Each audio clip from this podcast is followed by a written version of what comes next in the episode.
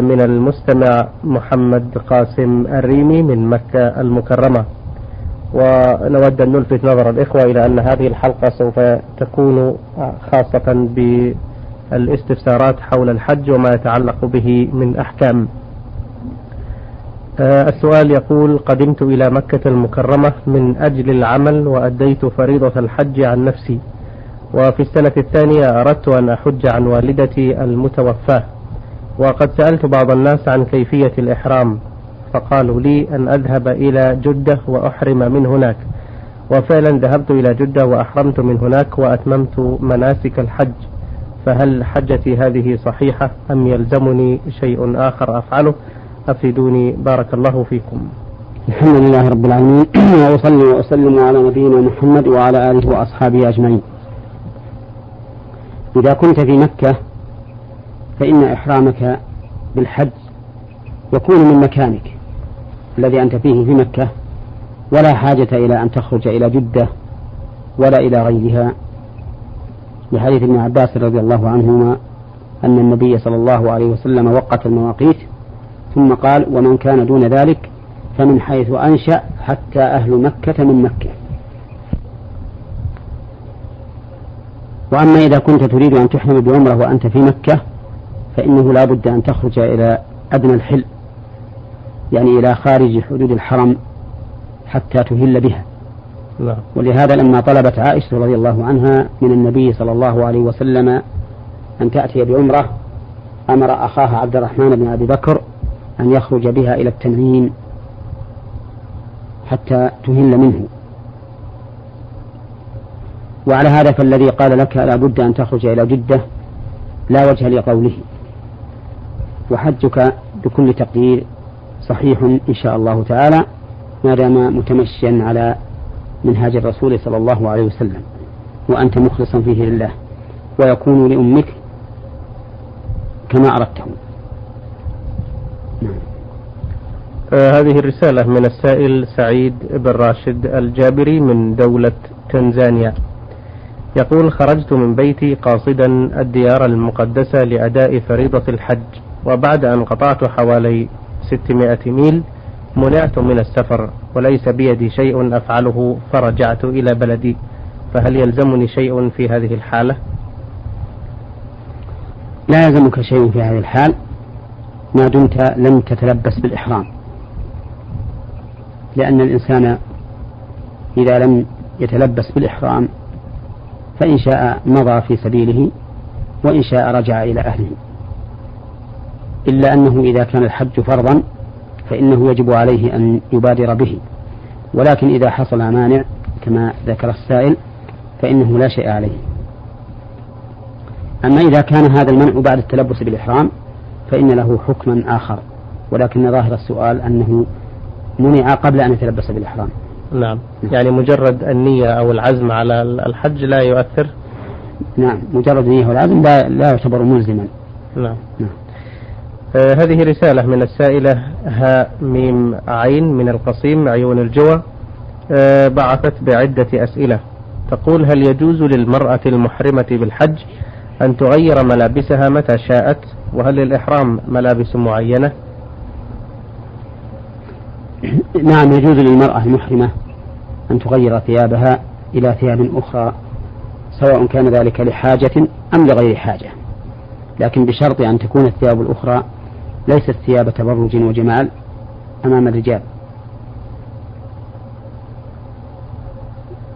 وعلى هذا فإذا أرادت أن تغير شيئا من ثيابها التي أحرمت بها فلا حرج عليها. وليس للإحرام ثياب تخصه بالنسبة للمرأة، هل تلبس ما شاءت، إلا أنها لا تلبس النقاب ولا تلبس القفازين، والنقاب معروف هو الذي يوضع على الوجه ويكون فيه نقب للعينين، وأما القفازان فهما اللذان يلبسان في اليد ويسميان شراب اليدين.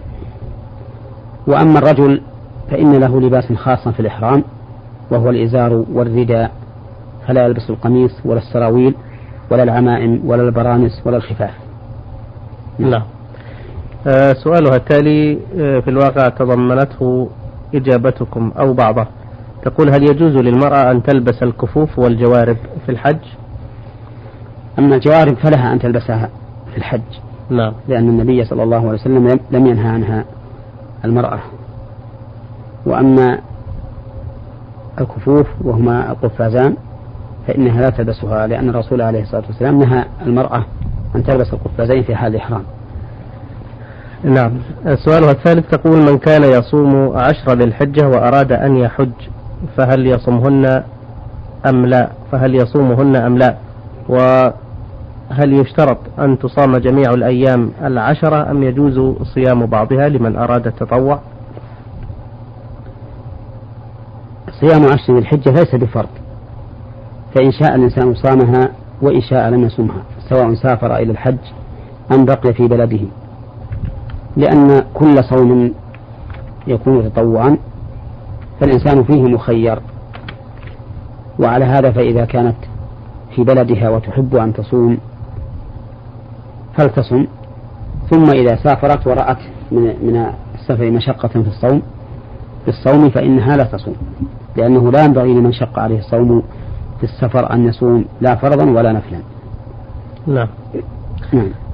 سؤالها الآخر تقول: ما المراد بالآية الكريمة في قول نعم ولكن في يوم عرفة لا تصوم، لأن الرسول عليه الصلاة والسلام كان مفطرا في يوم عرفة، وقد روي عنه في حديث فيه في صحته نظر أنه نهى عن صوم يوم عرفة بعرفة. نعم. سؤالها تقول: ما المراد بالآية الكريمة في قوله تعالى: ولا تكرهوا فتياتكم على البغاء إن أردنا تحصنا لتبتغوا عرض الحياة الدنيا ومن يكرههن فإن الله من بعد إكراههن غفور رحيم؟ معنى الآية الكريمة أنه كان أناس في الجاهلية يكرهون فتياتهم أي مملوكاتهم من الإماء على الزنا من أجل الاكتساب من ورائهن، فنهاهم الله تعالى عن ذلك وقال: لا تكرهوا فتياتكم على البغاء إن أردنا تحصنا لتبتغوا عرض الحياة الدنيا.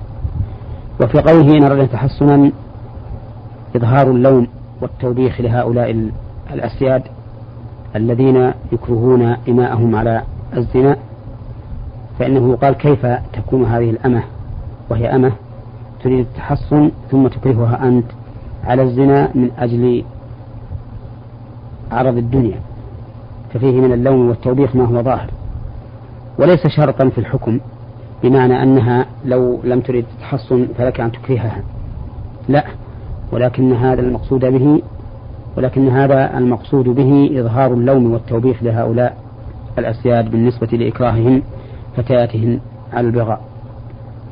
وفي قوله ومن يكرههن فإن الله من بعد إكراههن غفور رحيم، أي أن من أكرهت على هذا الأمر فإن الله تعالى يغفر لها إذا ثبت الإكراه، ولهذا قال من بعد إكراههن غفور رحيم، فإن المكره لا إثم عليه سواء أكره على قول أو على فعل إذا لم يفعله بعد الإكراه رغبة منه. نعم. إذن المغفرة والرحمة هنا عائدة على الفتيات. نعم، المغفرة والرحمة عائدة على الفتيات. نعم. السؤال الأخير تقول: ما هو الدعاء المستحب قوله في سجود التلاوة؟ سجود التلاوة يقال فيه ما يقال في سجود الصلاة، تقول سبحان ربي الأعلى، وتقول سبحانك اللهم ربنا وبحمدك اللهم اغفر لي، وتقول سبوح قدوس رب الملائكة والروح، وتقول أيضا ما ذكر في سجود التلاوة اللهم لك سجدت وبك آمنت وعليك توكلت سجد وجه لله الذي خلقه وصوره وشق سمعه وبصره فتبارك الله أحسن الخالقين، اللهم اكتب لي بها أجرا وضع عني بها وزرا وجعلها لي عندك ذخرا وتقبلها مني كما تقبلتها من عبدك داود. وإن دعا الإنسان بغير ذلك إذا لم يكن حافظا له فلا حرج. نعم. أحسن الله إليكم. هذا السائل ميم ألف عين مصري يعمل بأبها بعث بسؤالين. في سؤاله الأول يقول: أديت فريضة الحج في عام مضى، ولكن حينما دخلنا الحرم بقصد الطواف والسعي للعمرة، وكان معنا أحد إخواننا ممن سبقونا بأداء الفريضة، فبعد أن بدأنا في الطواف وطفنا 4 أشواط اعترض طريقنا وقال: يكفي هذا الطواف. فقلت له: الذي أعرف أن الطواف 7 أشواط. قال: لا، الطواف حول الكعبة 4 أشواط والباقي في المسعى. وفعلا اتجهنا إلى المسعى وسعينا 7 أشواط وأكملنا بقية مناسك الحج، فما الحكم في عملنا هذا؟ نعم، نعم، وسعينا 7 أشواط وأكملنا بقية مناسك الحج، فما الحكم في عملنا هذا؟ وهل يلزمنا شيء لتصحيحه الآن؟ هذه الفتوى التي أفتاكم بها هذا الرجل فتوى غلط وخطأ، وهو بهذا آثم، لأنه قال على الله ما لا يعلم، ولا أدري كيف يجرؤ هذا على مثل هذه الفتيا بدون علم ولا برهان.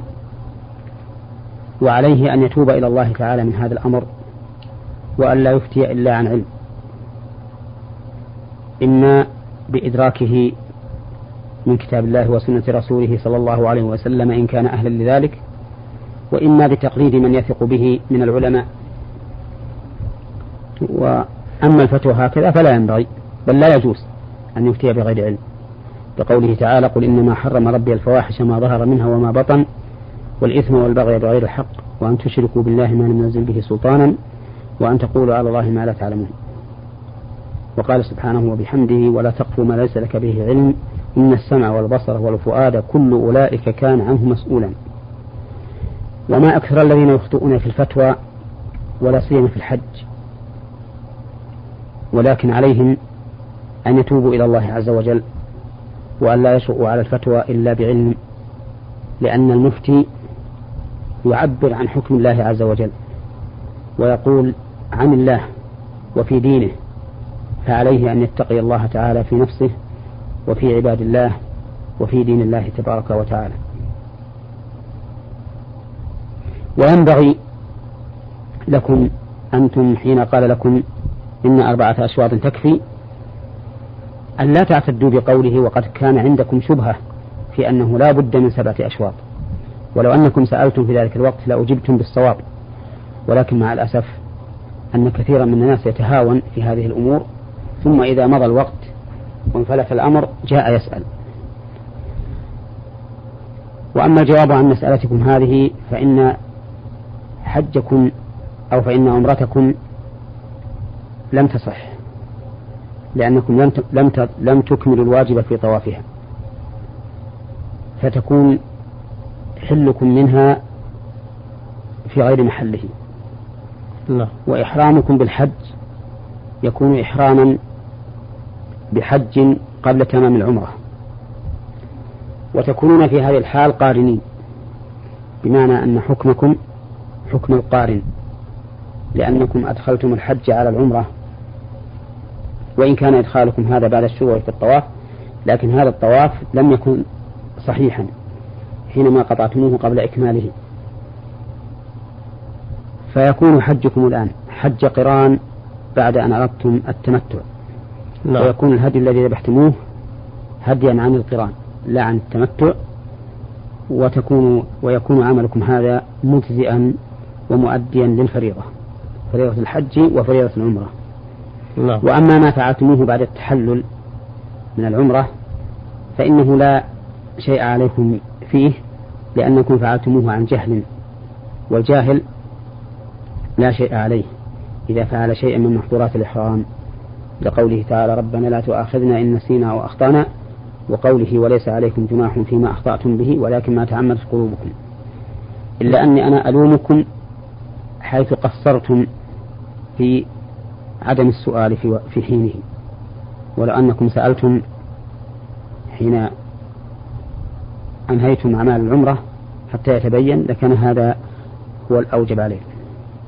نعم، إذن حجهم صحيح، ولكنه بدل أن كانوا يقصدون به التمتع أصبح قرانا. نعم. جزاكم الله خيرا. السؤال الثاني يقول: ما معنى قوله تعالى: يا أيها الذين آمنوا إذا جاءكم المؤمنات مهاجرات فامتحنوهن الله أعلم بإيمانهن فإن علمتموهن مؤمنات فلا ترجعوهن إلى الكفار لا هن حل لهم ولا هم يحلون لهن وآتوهم ما أنفقوا ولا جناح عليكم أن تنكحوهن إذا آتيتموهن أجورهن ولا تمسكوا بعصم الكوافر واسألوا ما أنفقتم وليسألوا ما أنفقوا ذلكم حكم الله يحكم بينكم والله عليم حكيم.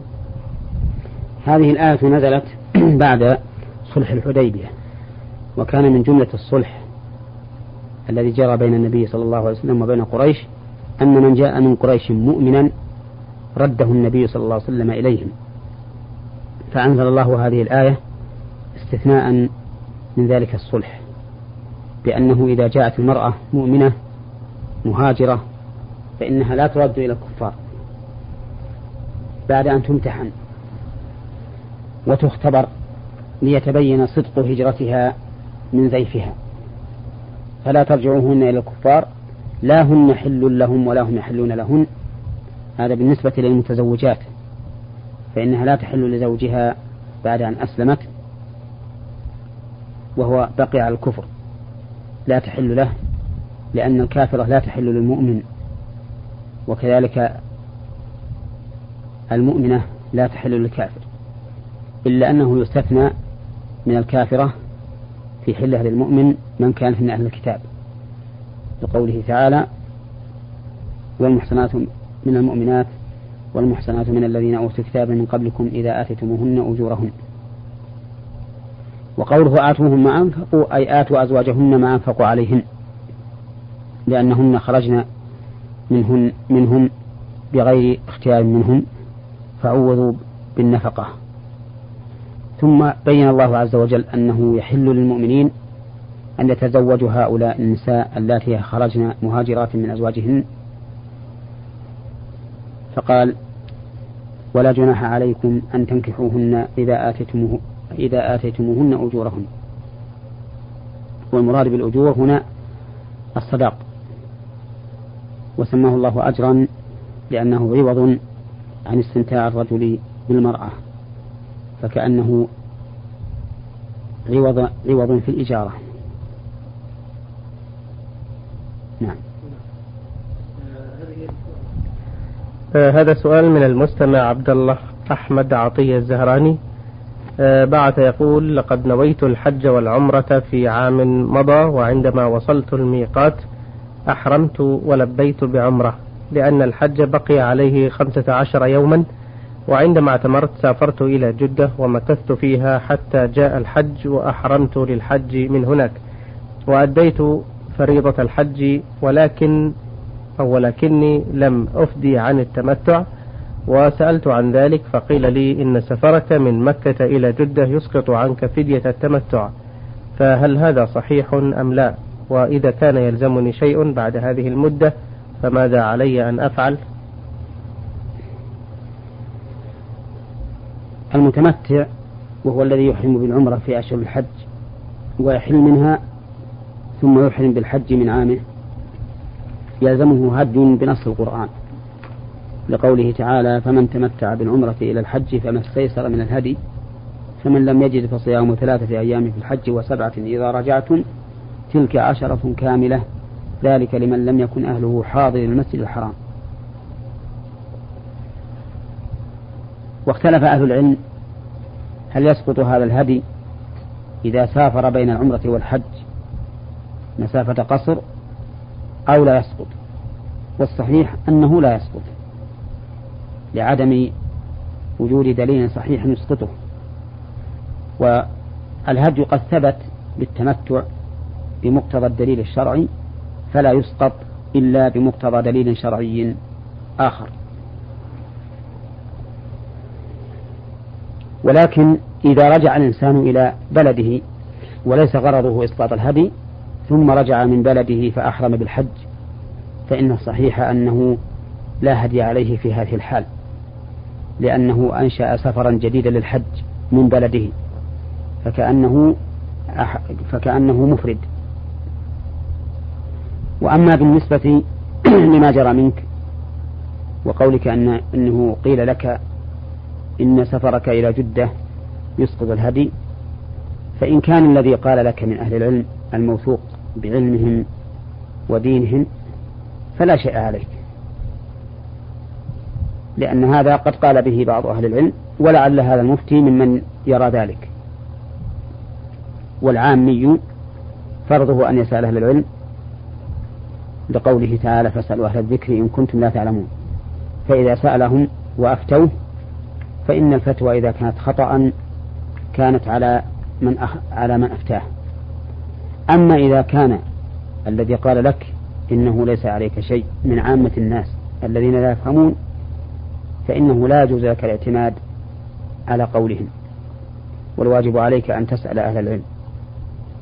وحينئذ أي في هذه الحال يلزمك الآن أن تذبح هديا عن تمتعك في العام الماضي، تذبحه في مكة وتأكل منه وتهدي وتصدق. نعم.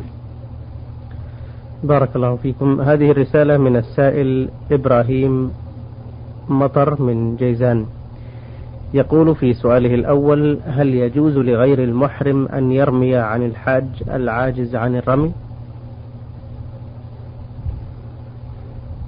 أولا وقبل أن أجيب على هذا السؤال نعم. أود أن أنبه على هذه المسألة، وهي مسألة التوكيل في الرمي، فإن الناس استهانوا بها استهانة عظيمة حتى صارت عندهم بمنزلة الشيء الذي لا يؤبه له. ورمي الجمرات أحد واجبات الحج التي يجب على من تلبس بالحج أن يقوم بها بنفسه نعم. لقوله تعالى وأتموا الحج والعمرة لله، وهذا الأمر يقتضي أن يتم الإنسان جميع أجزاء الحج بدون أن يوكل فيها أحدا. ولكن مع الأسف الشديد أن بعض الناس صار يتهاون في هذا الأمر، حتى إنك تجد الرجل الجلد الشاب يوكل من يرمي عنه، أو المرأة التي تستطيع أن ترمي بنفسها توكل من يرمي عنها، وهذا خطأ عظيم. ولا يجزئ إذا وكل الإنسان أحدا يرمي عنه وهو قادر على الرمي، لا يجزئه إذا رمى عنه هذا الموكل أو هذا الوكيل. يقول بعض الناس إن النساء يحتاجن إلى التوكيل من أجل الزحام والاختلاط بالرجال لا. فنقول لهم هذا لا يبيح لهم التوكيل، لأن النبي صلى الله عليه وسلم لم يأذن لسودة بنت زمعة إحدى نسائه وكانت ثبطة ثقيلة، لم يأذن لها أن توكل، بل أذن لها أن تدفع من مزدلفة في آخر الليل قبل حطمة الناس. ولو كان التوكيل جائزا لأمرها أن تبقى في مزدلفة حتى تصلي الفجر ثم تدفع وتوكل على الرمي، لو كان التوكيل جائزا.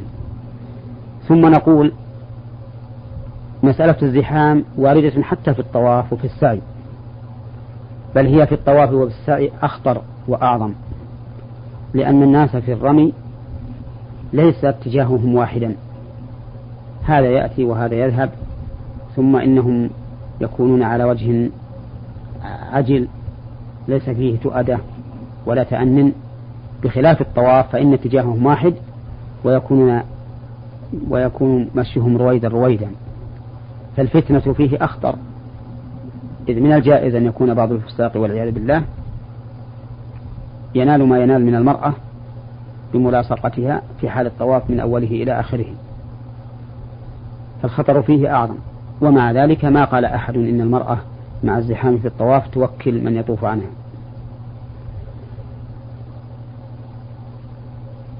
وعلى هذا فيجب على الحاج فرضا كان أم نفلا أن يرمي بنفسه، فإن كان عاجزا كامرأة حامل ومريض وشيخ كبير لا يستطيع فإنه يوكل في هذه الحال، ولولا أنه روي عن الصحابة أنهم كانوا يرمون عنه الصبيان لقلنا إنه إذا كان عاجزا لا يوكل أيضا بل يسقط عنه، لأن الواجبات تسقط بالعجز، لكن لما جاء التوكيل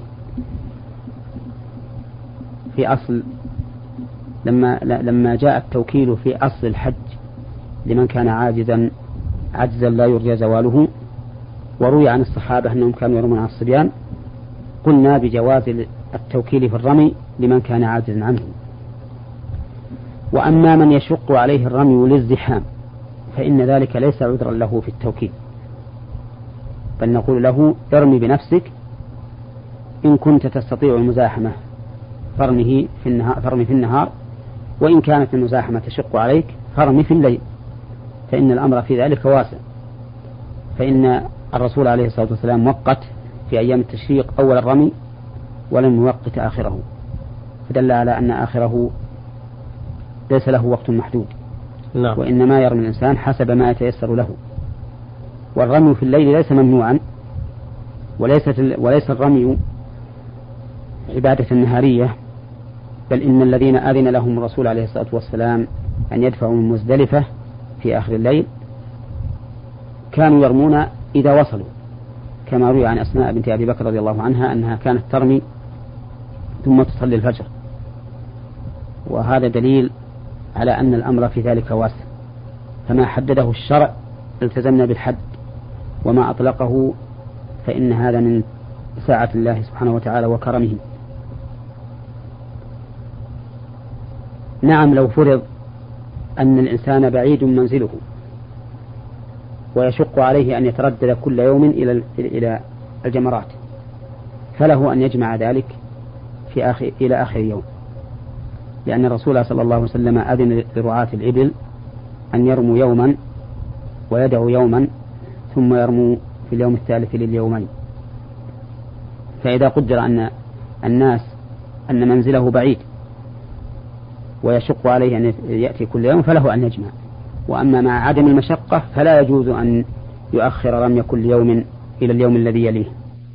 وأما الإجابة عن السؤال وهو هل يجوز أن يتوكل من ليس بمحرم في رمي الجمرات، فإن الفقهاء رحمهم الله قالوا لا يصح أن يوكل إلا من حج ذلك العام.